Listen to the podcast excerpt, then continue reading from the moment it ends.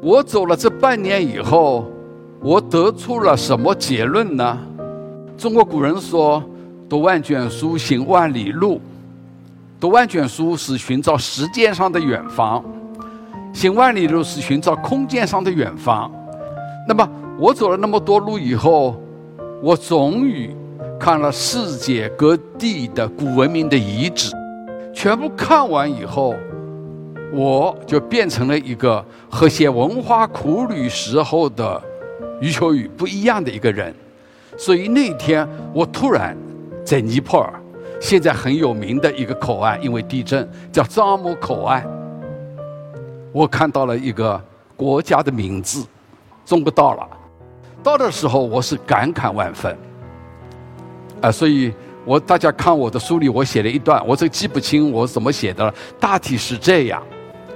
呃，我看着那些废墟的时候，我真的有点掉眼泪，不是因为废墟。是因为我们背后的一个我们不了解的一个高达几千岁的年龄的一个老母亲。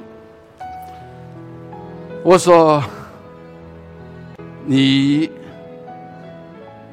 用几千年时间带着这么多人走通了一条路，但是我们总是。在抱怨你为什么不走别的路？我说，你千辛万苦的养活了那么多的人顶，守护住了一个家业，但是我们总在抱怨你形体不美，风度不佳，皱纹太多，外语不好，等等等等抱怨。但是，当我现在看了和你同龄的那些大家庭的断壁残垣，看了那些废墟和坟墓以后，我终于知道了你。呃，我在零五年的时候，在联合国的世界文明大会，我比较完整的从中国文化的角度批评了中国威胁论。说中国文化的基因里边不存在对外侵略的任何因素。